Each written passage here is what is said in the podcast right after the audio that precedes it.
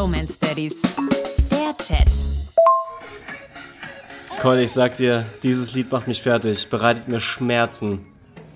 Siggi Säge hat ne Säge und die sägt den ganzen Tag. Ritsche, ratsche, ritsche, ratsche. Weil der Siggi sägen mag, den ganzen Tag hier rauf und runter, 70 Mal.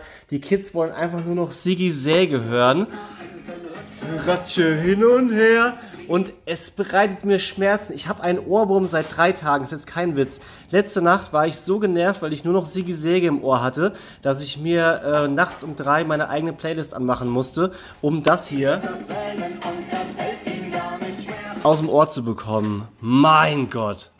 Okay, so weit sind wir noch nicht. Siggi Säge, aber von wem ist das denn? Es könnte so ein bisschen, wenn man so einen Techno-Beat runterlegt, könnte es so Mickey Krause-mäßig sein. Ballermann. Da könnte ich mir das vorstellen.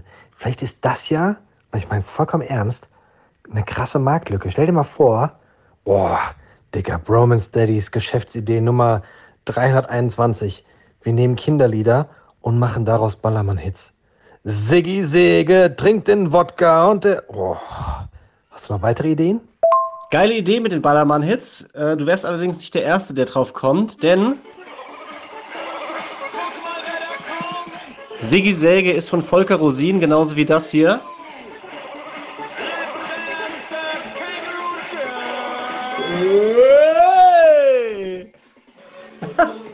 Das ist, also ich finde es schon, ich muss gerade kurz auf Stopp machen, das ist schon witzig und Volker Rosin macht offensichtlich so eine Art Ballermann-Hits für Kinder. Allerdings jugendfrei. Also nicht so mit Wodka, dies, das, aber so, dass man es trotzdem als Eltern ein bisschen witzig findet.